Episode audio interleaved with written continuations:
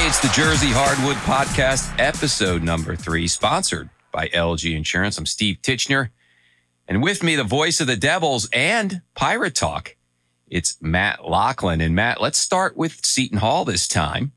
Uh, your favorite subject, right? And then here we go.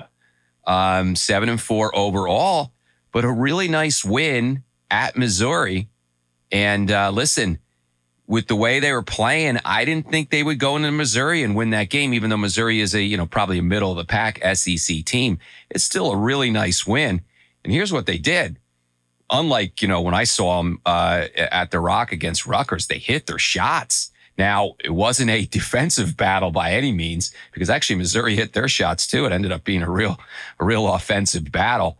But listen, um, you know, Al-Amir Dawes, 25 points.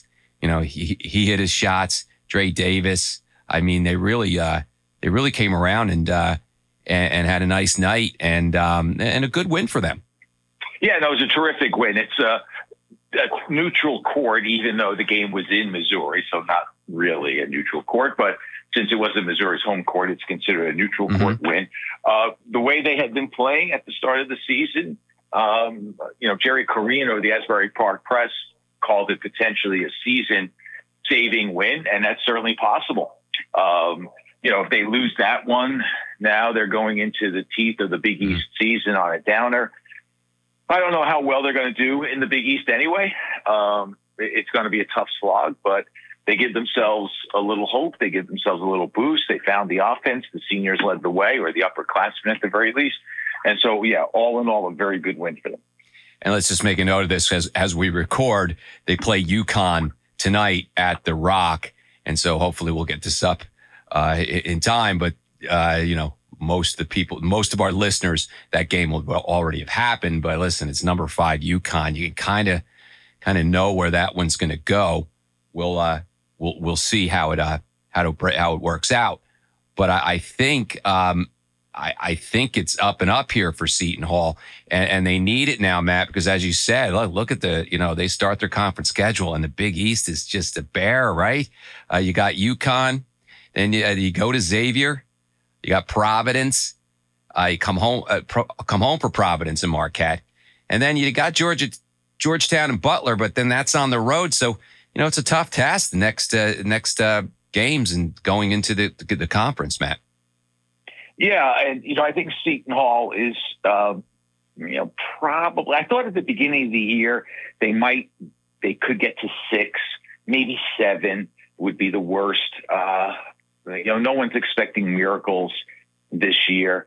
Then the way they started, I thought, wow. I mean, they just the offense was atrocious. They couldn't hit shots. Mm-hmm. You referenced the Rutgers game, and I thought, wow, there, there's not going to be much there this year. So I still am not sure who they are or what they are.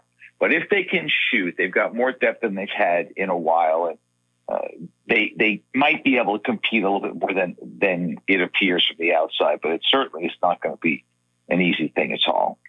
Well, listen, Al-Amir Dawes is is a veteran here, right? Kid from Newark, um, you know, point guard leading that team. You would think it would go through him. Kadary Richmond is the star, uh, and they count on him for scoring but he's very important. Dawes is very important uh, as well.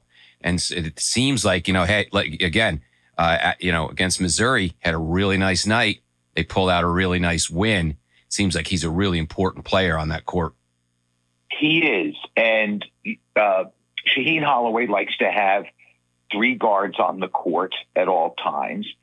He will have the ball an awful lot. Richmond will have the ball an awful lot, and Dylan Addae-Wusu will have the ball an awful lot. But other than Richmond, they hadn't done much. And Richmond, for all the good he's done, at, at, at times he just hasn't gotten the other guys involved as much. You know, they, they started lately to be a little better with getting more assists in their scoring, but it's been a lot of one on one. But again, the shooting's been just so atrocious that if, if it doesn't get better, they're not going to have any success at all. So a good sign, you know, UConn is a huge test. Uh, who knows? Again, as we record this, as you said, uh, the game hasn't been played yet. Uh, nothing much is expected there. People are not expecting a victory, but they've got to show some fight. They've got to show some fight, and and then we'll see. I don't know. The conference is really top heavy this year. Uh, I just don't know how strong it is. Although I read something the other day, I think Joe Lunardi has six or seven teams from the Big East getting there. How you to the tournament? How do you predict right. that in it's December? Early. I don't know. I didn't read his methodology, but hey, what the heck? I, am not sure it's there. That would be nice for the for the conference to get that many. Uh, so we shall see. You know, Nova's not what what it once was. Uh, they've scuffled, mm-hmm. uh, but you know, we'll, we'll see. Providence with a big win last night, so good for them and the Xaviers and the Marquettes are looking pretty, pretty strong. Talk to me about Dylan Addae-Wusu because he had 20 points against Missouri, but it's, it hasn't been there every night. Listen, if he can bring it like that, they're a better team. Yeah, his inconsistency has been, unfortunately, a hallmark of his career.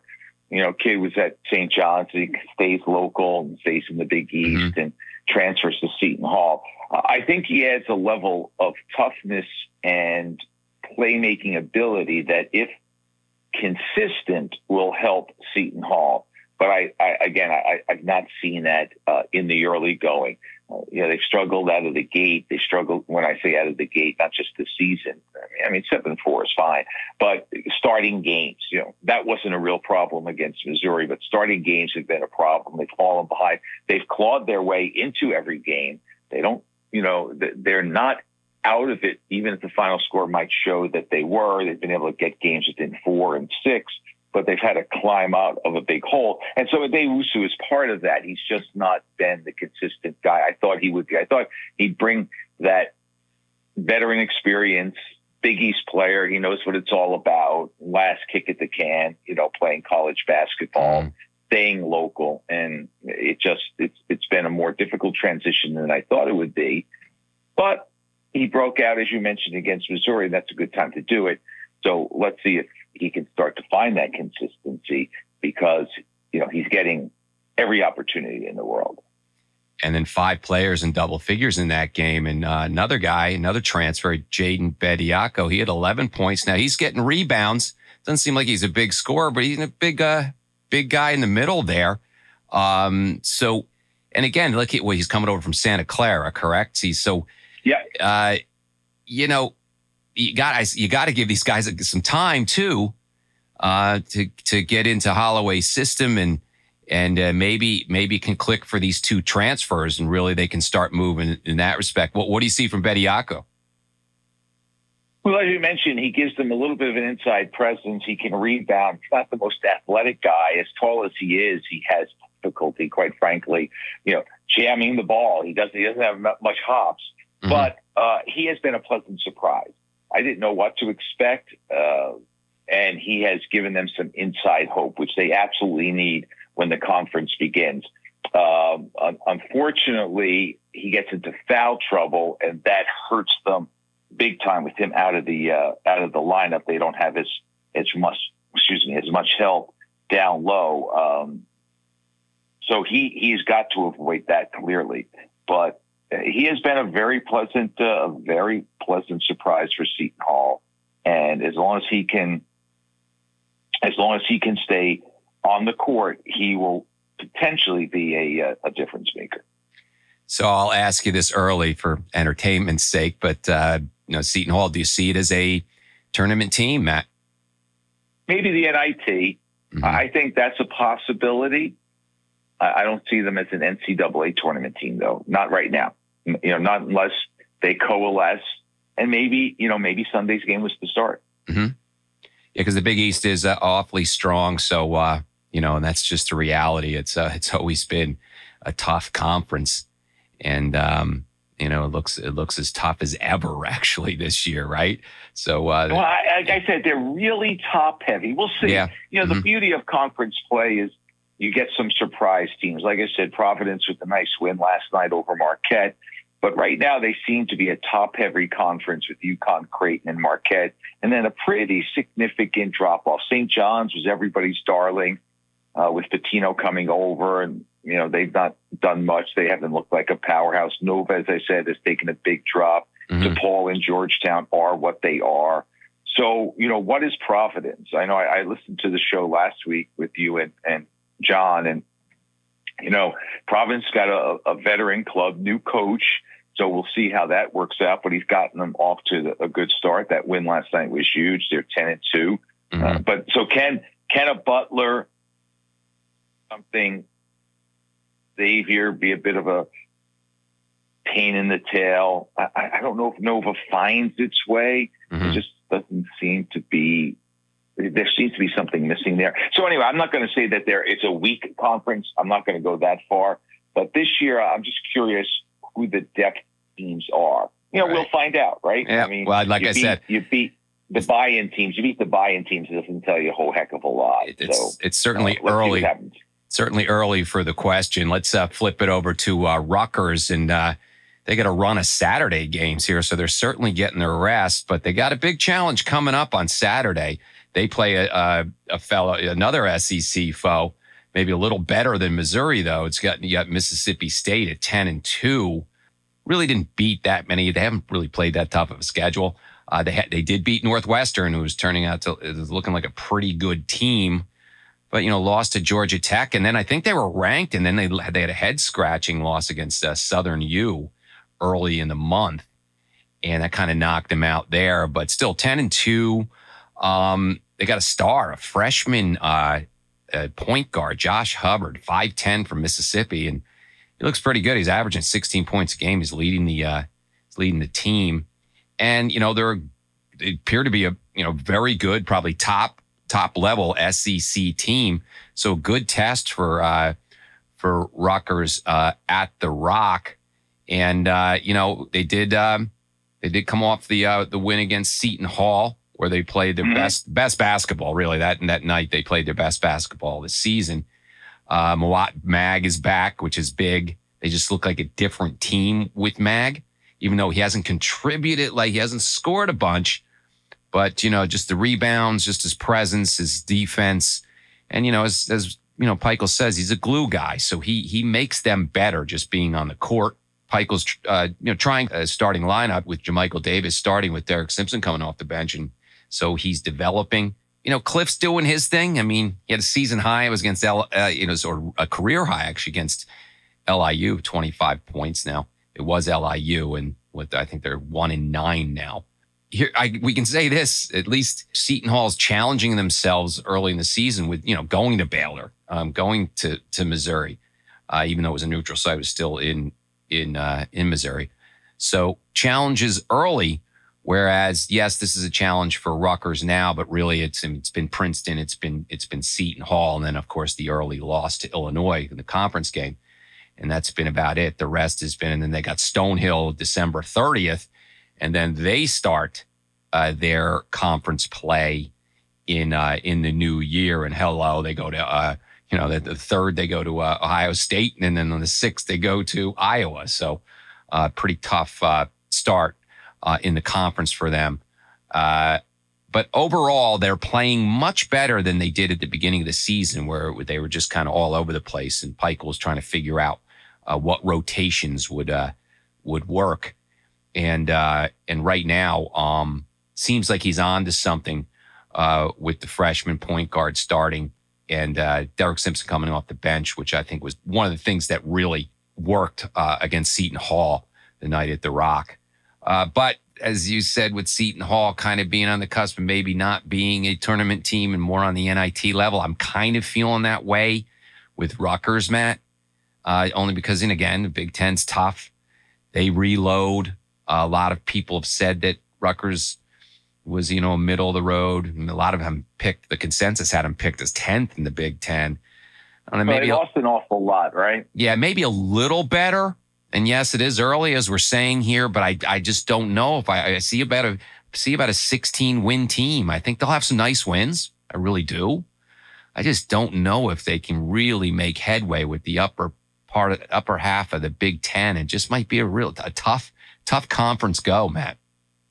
Well, it might be. This one on Saturday is a big one because, you know, they're taking on a very good team, a team that went to the NCAA last year. This is a quad one game, and I know I get I get bleary eyed. You know, I my eyes start to my eyelids start to droop when I hear and talk about those things because I don't fully get it. But it's important, right? If they can beat this team uh, at the Rock, then they they build their resume a little yeah. bit, and that certainly helps. Uh, and you know, they give Mag another chance to kind of get that knee working right, if you will. I mean, I know it's 100, percent but when you come back, you just don't feel the same it's off the ACL. Head. Yeah. But they've got to square. It's going to be hard because both teams are pretty good defensive players.